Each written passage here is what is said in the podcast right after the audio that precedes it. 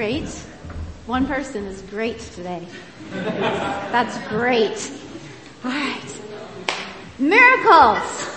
That's our topic for today. Miracles. Is that a happy or sad topic? Happy. Happy. Why is it a happy topic?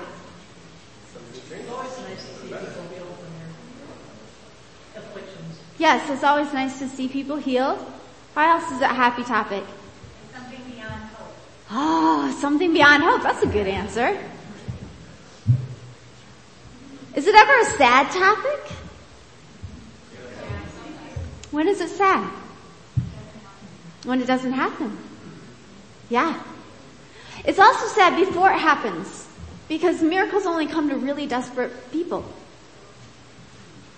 I used to pray, oh God, I want to see miracles in my life. And then he started doing miracles in my life, but I realized it's not fun to get to the point where you need a miracle. Amen. It's not. Um, how many of you guys have seen God do a miracle? Amen. All right, yes. Um, they come in all different shapes and sizes, don't they? Amen. And sometimes we only remember the The big ones, but God does all different kinds of miracles in our lives. I know, like during our church planning years, we talked about how God would do the miracle of multiplying our loaves and fishes. Just the, He would provide miraculously for us many times. During family time, after the service, you're going to have a chance at your table to share stories of different times you've seen God work miraculously. But um, please open your Bibles to Matthew seven, verse twenty-eight. Matthew seven, verse twenty-eight. This is, we had kind of skipped ahead in Matthew, um, but now we're going back. This is right at the end of the Sermon on the Mount. Um, Jesus' most famous sermon. He probably preached this sermon more than one time. He would go to different locations and preach it. But after he finished, verse seven, chapter seven, verse twenty-eight says this: "When Jesus had finished saying these things, the crowds were amazed at his teaching, because he taught as one who had authority and not as the teachers of their law." What does that mean? Well, the Jewish teachers of the law, rabbis, They, they kind of operated under a system like our legal system today, where someone wants to be a lawyer or a judge, they have to go to law school, right? And they study there our founding documents, their Constitution, the Bill of Rights. But that's not all they study. They also study case law, right? And they have to study all the different rulings that have been made on the Constitution. And then when they become a lawyer or a judge, they don't just rule based on the Constitution, they rule based on all the other rulings, right? Only the Supreme Court has the ability to overturn previous rulings. And that's how the Jewish teachers of the law operated. They would go to rabbinical school, they would study their nation's founding documents, which are your Old Testament, and then when they graduate and they become teachers and, and rulers, they were judges. They would rule based not just on what the Old Testament says, but based on what every other rabbi had ruled upon. Because previous rabbis, their rulings were considered law. And so with each generation, you have more and more rabbis teaching about the teachings of the previous generation versus the previous generation and the previous generation. And God's word gets more and more muddied. Does that make sense? Yeah. And so Jesus comes along and he does not mention any rabbi. He doesn't say, oh, Rabbi so-and-so taught this. And no, he just like skips past all the rabbis. He teaches directly on God's word. And he even seems to add to it new teachings they've never heard before. He says things like, you've heard it said, do not murder. But I tell you. They're like, wait, you tell us? Who are you? You know, but I tell you, anyone who curses his brother is in danger of the fires of hell. You know, he would say things like this. And he would say things like, um, blessed are the poor in spirit, for theirs is the kingdom of God. And they're like, wait, who is he to decide who gets the kingdom of God? You know, like it was, they were just amazed that he could not only preach directly on the Word of God, but he asserted his own teachings as the Word of God. Of course, he could do this because he is the Word of God, right? We talked about this last Sunday, that our God is one God made of three people united in love. God the Father, God the Holy Spirit, and God the Son, who's also called the Word of God. And um, we see him present in creation. John chapter one talks about this, how the Word was God and the Word was with God, and through him all things were made. When God speaks, his breath, his breath, the breath of God is who? The Holy Spirit. Yeah, the Hebrew word for spirit is breath. The breath of God carries the Word of God into our world. And what does the Word of God do to our world? He changes it. He transforms it. He took it from chaos into good. And that's what he does all throughout Scripture, all throughout our world's history. And throughout the Holy, the Old Testament, we see the Spirit coming to people with the Word of God, and they speak God's Word. And then God's Word changes things. And then in the New Testament, what happens? The Word becomes flesh. Yeah. One of the things we don't get is in the Old Testament, those, those times when the Holy Spirit would come upon people and they would speak the Word of God, those, those times were rare. They really were. If you look at the timeline of the Old Testament, those times were rare. And so the Word of God comes. The Holy Spirit, again, brings him, overshadows Mary. Mary, she gives birth to the Word of God. The Word of God became flesh and made his dwelling among us, so he could speak himself directly to us. That's what he did. And also so he could die for our sins, right? Yeah. And then after he died, the breath of God, who breathes life into every living being, does what? Raises him from the dead. The Spirit of life raised Christ from the dead, and he ascended to the right hand of the Father. And now, because he has paid the price for our sin, the penalty of our sin, that has opened the door for the Holy Spirit to come to us, not on rare occasions anymore, but to everyone who receives him, to everyone who believes that Jesus is the Son of God and receives Jesus as their Savior and Lord. The Holy Spirit comes and dwells in us. Your body is what? The temple of the Holy Spirit. Yes. And when you speak God's Word, not your words, but when you speak God's Word, once again, the Holy Spirit, he breathes God's Word out of you into our world, and God's Word does not return void. He always accomplishes the purpose he's set out for. He's powerful and active. And so last week we talked about how you are the temple of the Holy Spirit. Your body is made in the image of God, and you have the ability to either hold Christ back or to speak him out into our world.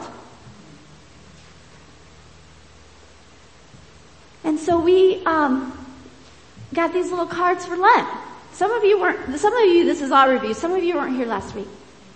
And we talked about how as the body of Christ, we need to take Christ into our world and speak him out. And so um, Lent starts February twenty-second, and there's eight weeks. And so there's a scripture from Matthew for each of the eight weeks of Lent. And I challenged you to ask people to read scripture with you for Lent.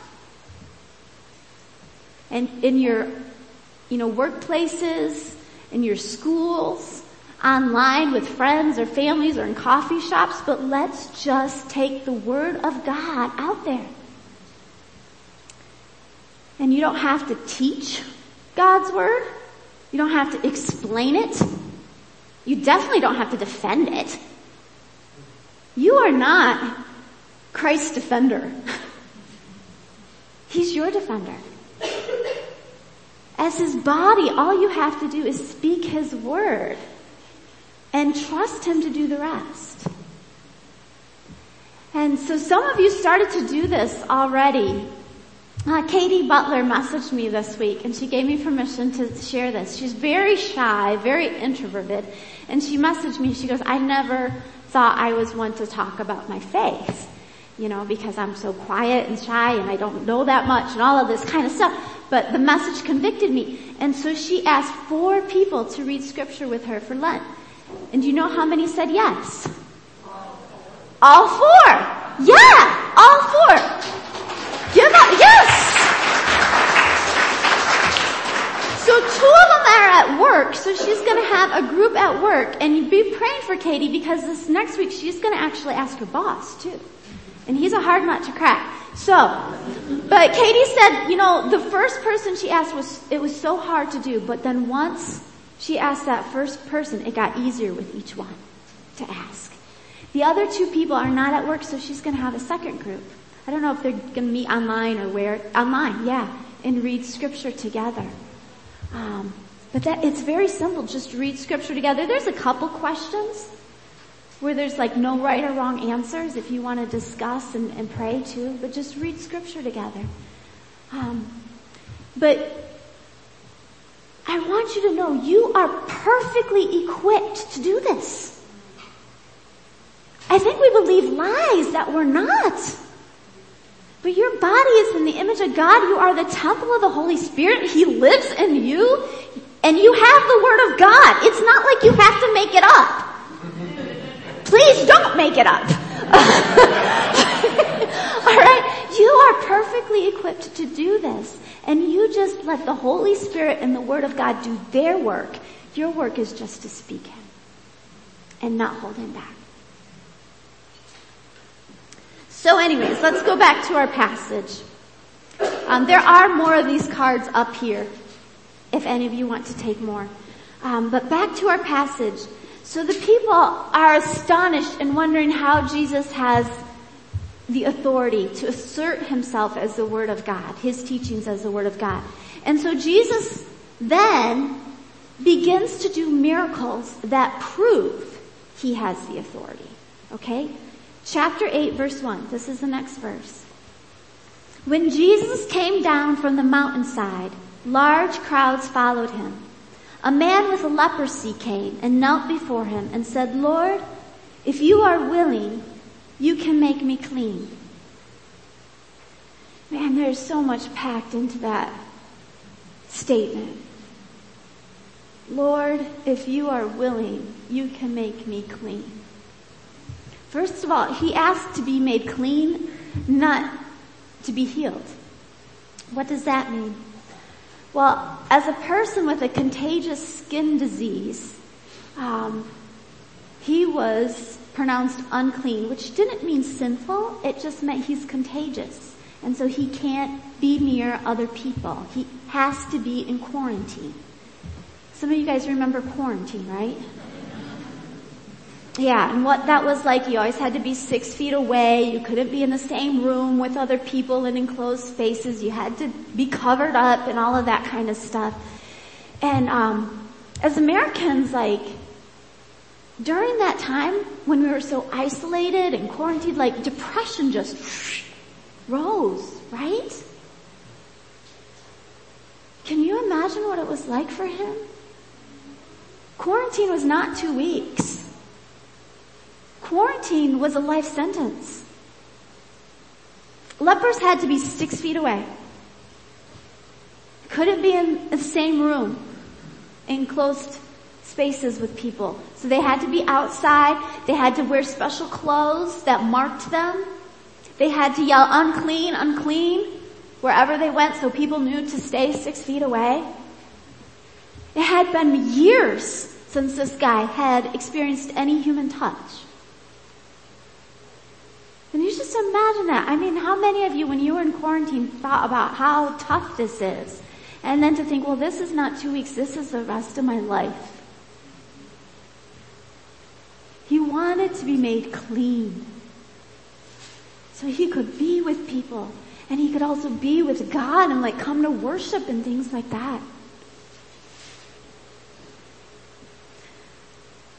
And he didn't doubt that Jesus could do this. He didn't doubt it at all. He just didn't know if Jesus was willing. And I think a lot of us can relate to that. Like, we know God has the power to heal us, but we don't know if he will. Right?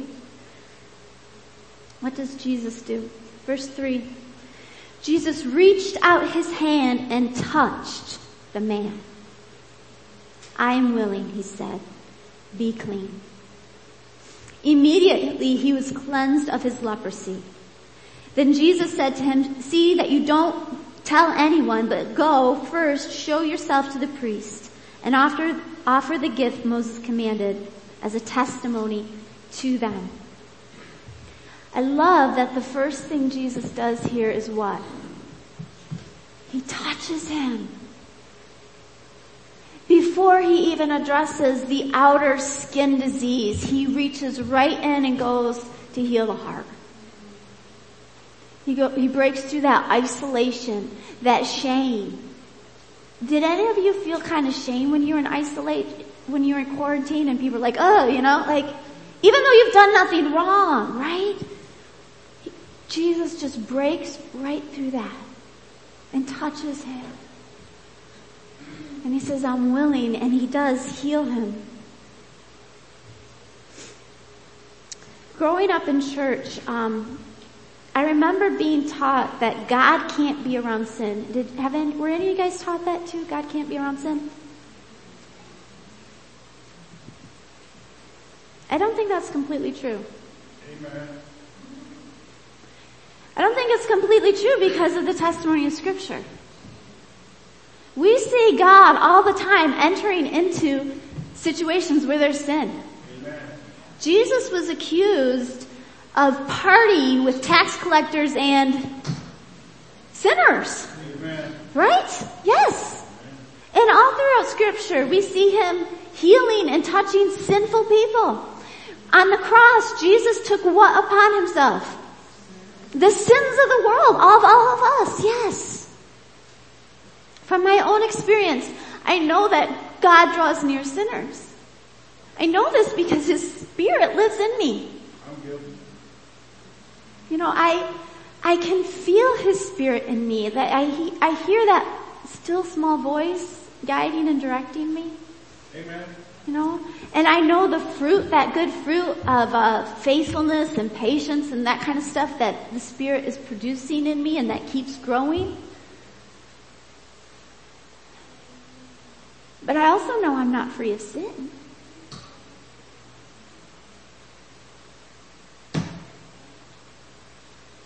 And sometimes I just think about the things I put the Spirit through. And I wonder why he stays in me. It, you know, there's those times where I'm like, yes, Holy Spirit. And there's those times that I just shove him down into a little corner. Amen. And yet he's faithful. And he stays. So I know that God draws near sinners because I know he draws near me. Sometimes we stay away from God because of our shame. We stay away from church because outwardly, like, or inwardly, we're just a mess. Maybe we don't have the right clothes. Maybe we're hungover. Maybe we've made such a mess of our relationships we think God will not want anything to do with us. And sometimes we don't pray. We won't ask him for help because we just assume the answer is going to be no. My friends, you do not have to clean yourselves up for God. You do not have to clean yourselves up for God. He's not allergic to you. He's not allergic to your sin or to your mess. He doesn't have to, like, put on gloves and a mask and disinfectant to come near to you. The good news about Jesus Christ is that his holiness, his goodness is far more contagious than your sinfulness. Amen. It's far more contagious. You do not have to clean yourself up for God. You just have to let him touch you. Amen. And he is willing without hesitation. Did you get that? Without any hesitation. He is willing. And he will touch and heal you. So I wanted to ask you today, what do you need God to make you clean of? The cry of this man's heart was, Lord, make me clean. What do you need to be made clean of? Maybe it's um, depression or anxiety. Maybe there's some sin or an addiction you need to be made clean of. Maybe there's just materialism, or maybe there's some fear that just has a grip on you and is holding you back. What do you need to be made clean of?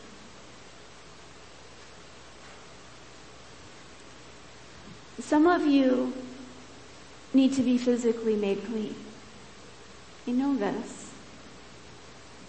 There's some disease or ailment that you need to be clean of. And like the man with leprosy, you know God can do it. You just don't know if He will. He will. He will. His His promises are faithful and true. His promise to heal everyone who believes and calls on His name is true. The only difference is some people God heals now and some people He calls to heaven and heals there. But He heals everyone who believes in Him. Amen.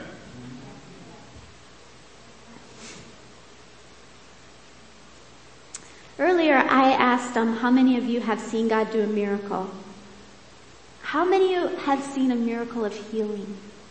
Amen. Have any of you? I see one, two, three, four, five, six, seven, eight, nine, ten, eleven, twelve. Yes. Thirteen. I see those hands.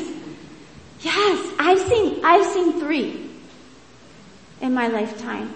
And I've known many people who have these amazing stories of being miraculously healed, physically. Um, I've also known people of great faith who were not healed here, but were healed when they got to heaven. And sometimes as Christians, we really struggle to know how to handle the fact that some people receive their healing sooner than others. And we don't know what to do about that. Um, I've heard faith healers claim, like, if you just have enough faith, God will heal you. Um, and they'll have services, and people will come forward, and some will get healed. But there's always some people who do not get healed. And then they walk away feeling shame because apparently they did not have enough faith, or apparently their faith is too weak to receive healing. That's an abusive teaching. I just have to say that. That's an abusive teaching. That name it and claim it theology. God is not some genie that we can just name whatever we want and slap His Jesus' name on it and He has to give it to us. Okay? He is God. We're not. We know His faith, His promise is true, but we do not know when. The when re- is a mystery. I want to be clear about this. In Scripture, there is not a single time where someone comes to Jesus and says, Lord, I want to be healed. And Jesus is like, mm, you don't have enough faith. I'm not going to heal you. It doesn't happen. If you have faith to ask God to heal you, that is the faith that is required.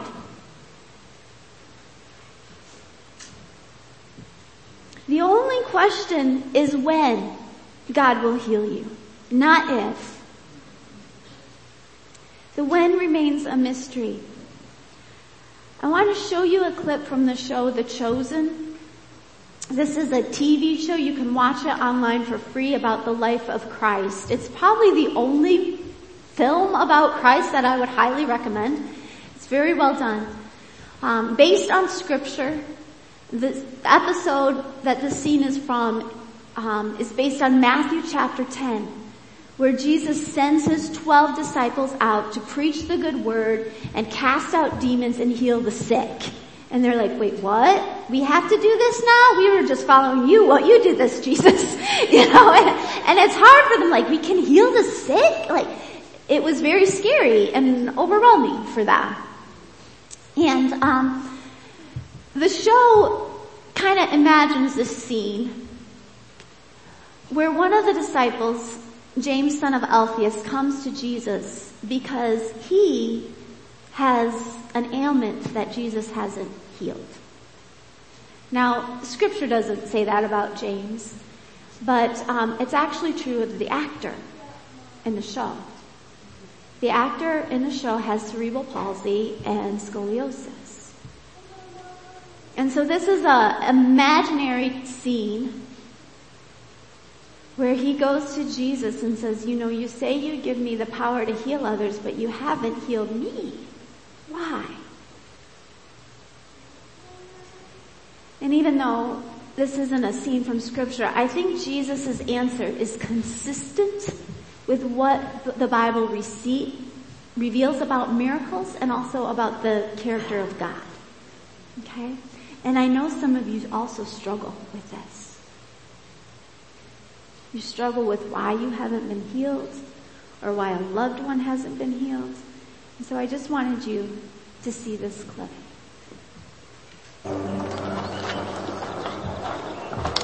Master. Uncle James. May I have a moment?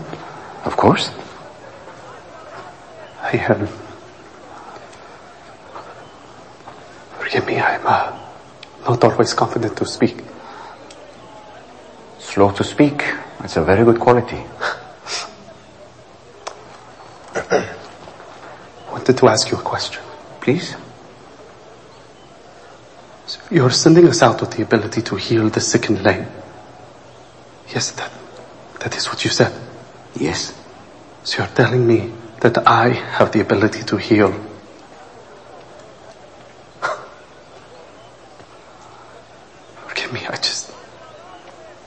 that difficult to imagine with my condition, which you haven't healed. Do you want to be healed?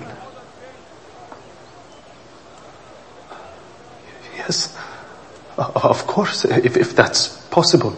I think you've seen enough to know it's possible.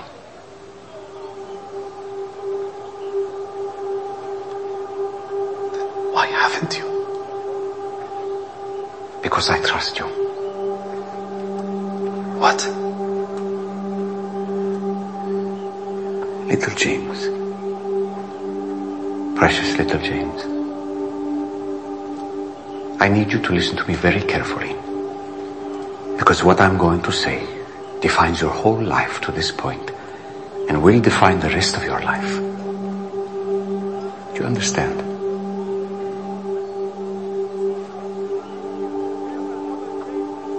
In the Father's will, I could heal you. Right now. And you'd have a good story to tell, yes? Yes, that you do miracles. And that's a good story. But there are already dozens who can tell that story. And there will be hundreds more. Even thousands. But think of the story that you have, especially in this journey to come, if I don't heal you. To know how to proclaim that you still praise God in spite of this. To know how to focus on all that matters, so much more than the body. To show people that you can be patient with your suffering here on earth because you know you'll spend eternity with no suffering. Not everyone can understand that.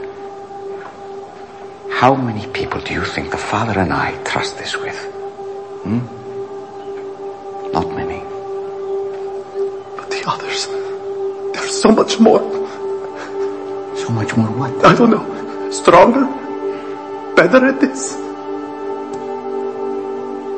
James, I love you. But I don't want to hear that ever again. I know how easy it is to say the Song of David. that I fearfully and wonderfully made. But it doesn't make this any easier.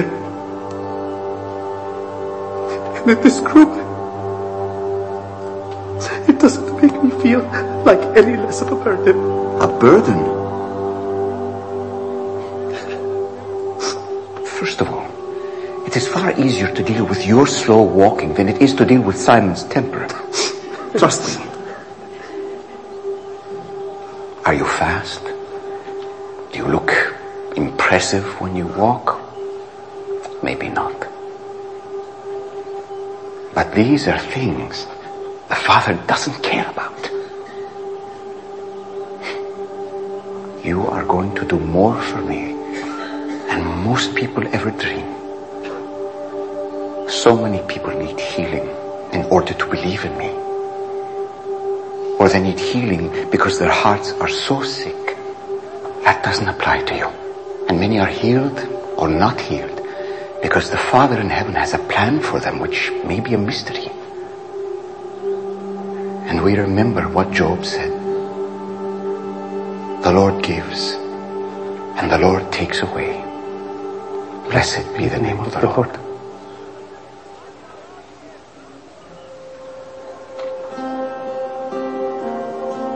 When you pass from this earth, and you meet your Father in heaven, where Isaiah promises you will leap like a deer, your reward will be great.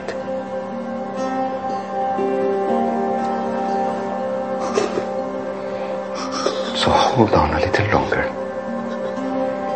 And when you discover yourself finding true strength because of your weakness, and when you do great things in my name, in spite of this, the impact will last for generations. Do you understand? Yes.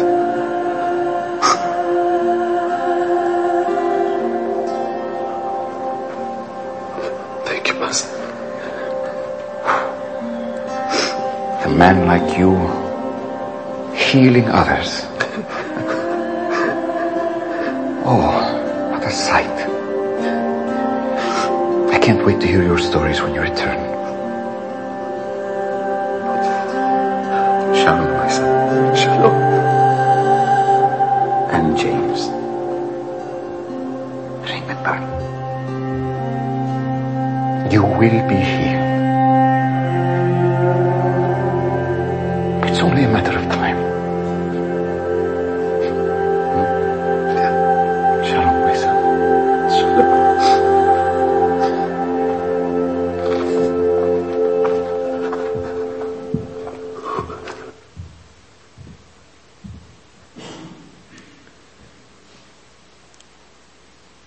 I think that wasn't just acting for that actor. I think he was really grappling with the Lord. And there's two things that strike me about that clip. First, that followers of Jesus who are not physically healed in this lifetime are to be held in high esteem. Not shamed for a lack of faith, but rather held in high esteem because they model perseverance and faith for us. And their reward in heaven will be great. The other thing is that as followers of Jesus Christ, as his disciples, we are given the authority to heal. And that is part of the good news. James chapter five tells us this. It gives us a command. Um... Is anyone among you in trouble? Let them pray. Is anyone happy? Let them sing songs of praise. Is anyone among you sick? Let them call the elders of the church to pray over them and anoint them with oil in the name of the Lord. And the prayer offered in faith will make the sick person well. The Lord will raise them up. If they have sinned, they will be forgiven. Therefore, confess your sins to each other and pray for each other so that you may be healed.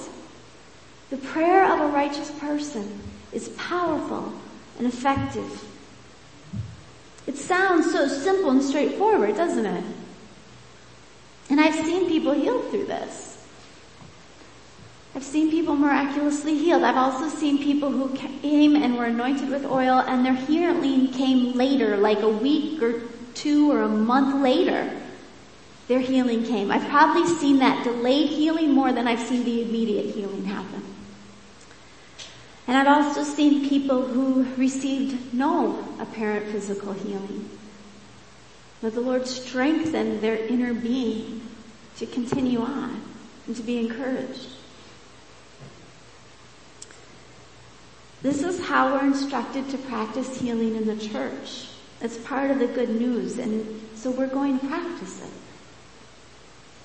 The praise team is going to come in a few moments and lead us in worship. Um, and as they sing, there's a few different ways that you can respond. You can sing too. You can make use of the prayer bowls, you know, um, but there's paper and those baskets and pens, and you can write out a prayer to the Lord and bring it forward. If you fold it, it will remain unread. If you leave it unfolded, um, I will read it and pray for you later this week.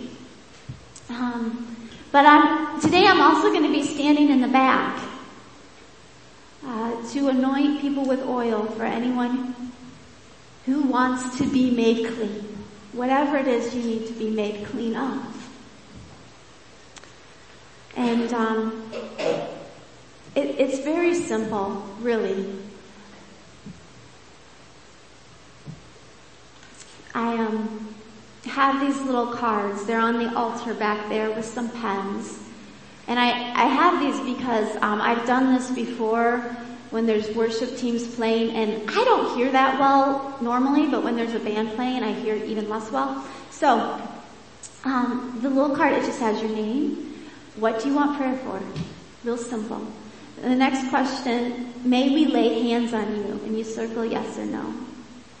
It is common practice to lay hands on the head or shoulder of someone when you're praying for them, or maybe like if you have back pain, to put your hand on the back. Um, but it's not necessary. And I know some people have been abused by touch, and so we don't want to make this weird and awkward. So you can circle yes or no there. Um, and then it says, if there's a sin you need to confess, please write it here so Pastor can assure you of God's forgiveness. And I, I included that, and I want to be clear on why I included that. Um, God's word is clear that our physical ailments are not always directly caused by our sin. They're, they're caused because Adam and Eve, you know, sinned and broke this world, and so there's this kind of massive effect and disease and things like that. But it's not necessarily a one-to-one direct relationship. It's not like you sin and you immediately get sick or anything like that. So you, you might have sickness or ailments or problems that have nothing to do with your sin. The Bible also says that sometimes sin does cause us to be sick. And in this verse, it says, if they have sinned, let them confess it so that they will be healed. And this confession of sins is something we have lost in the evangelical church. Um, I think all churches, different denominations, have their strengths and weaknesses. Um, but this is a weakness of our branch of Christianity. That we tend to be too proud to confess our sins to one another, and um I think it makes our hearts sick. There is something amazingly healing about getting that off your chest and having a person of God, a brother or sister in Christ, be Jesus with skin onto you and look you in the eyes and says, God has forgiven you. There's healing in that and a release. And so as the worship team plays, If you feel moved to come and get anointed for something, just ask God, God, is there something I need to confess? Maybe you don't, that's fine. But if God, if something comes to your mind and you're like, oh yeah, okay, you can just write it down here. It, well, this one doesn't have much space, but you don't have to give details, okay? Um, and then I'll just read it and I'll speak truth to you.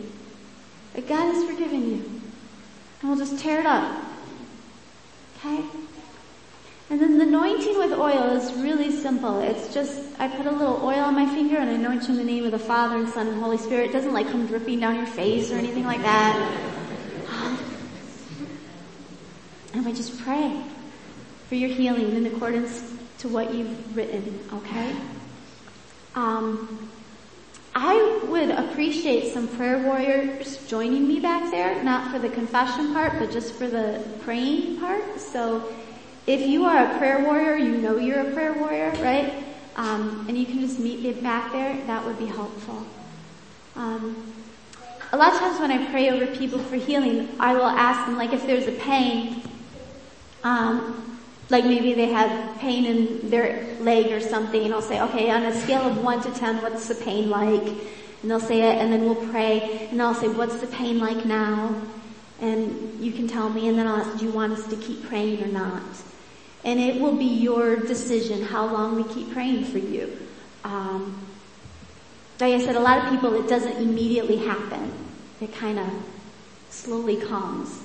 And, um, but I have been in, in circumstances where people have come forward to be prayed over, and the people praying over them are like so intense and like, you're gonna be healed right now, you know, and like they're praying and praying and the person's like, ugh, and, and they're like, people like fake, oh yeah, it's better, it is better, like, and just, just to get out, okay, alright.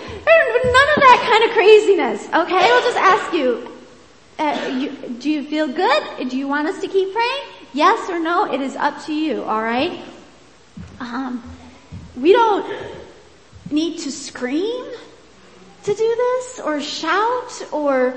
Um, First Corinthians says our God is a God of order, not of chaos, okay? So this will be very simple and orderly. I just have you write things down because sometimes I don't hear well, okay? Um, but worship team, will you come? And I hope that some of you get courageous and take some more cards. Or for those of you who took, know that I am praying for you. I am praying that you'll have courage to follow through on asking people. And I'm praying that you have favor. Just like God gave Katie favor, that he will give you favor as you ask people.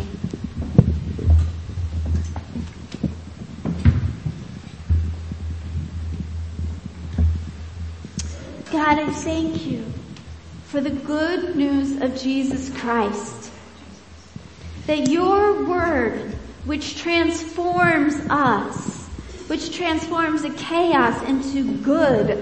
That word came and dwelt among us and spoke to us and also empowered us. We thank you for Jesus who died for our sins. And we thank you that his sacrifice paved the way for the Holy Spirit not to come to us on rare occasions, but to be with us always. And God, we ask you to forgive us for the times we have squashed the Holy Spirit into this little corner of ourselves, the temple. And God, I pray you give us courage to let the Holy Spirit loose in us and through us. God, I pray that we will believe not only in your power, but we will believe in your goodness. And we will not be afraid to ask for the things you encourage us to ask for and do the things that you encourage us to do. But we will have faith to believe that you have empowered us, Lord. I pray for your Holy Spirit to move powerfully among us now. Lord, bring to our minds if there's anything we need to confess. Bring to our minds whatever it is we need to be made clean of. We pray your Holy Spirit breaks through anxiety, breaks through depression. We pray your Holy Spirit breaks through anger. God, we pray your Holy Spirit breaks through fear and every kind of ailment. For we know that you have come to set us free. For it is freedom that Christ has come. That is the good news. And Lord, we pray that you will set more and more of us free even today. And God, we pray if there's any among us here who have not received you as our Lord and Savior, that they would open themselves up to that today. We love you, God. Continue to do miracles among us. In Jesus' name we pray. Amen.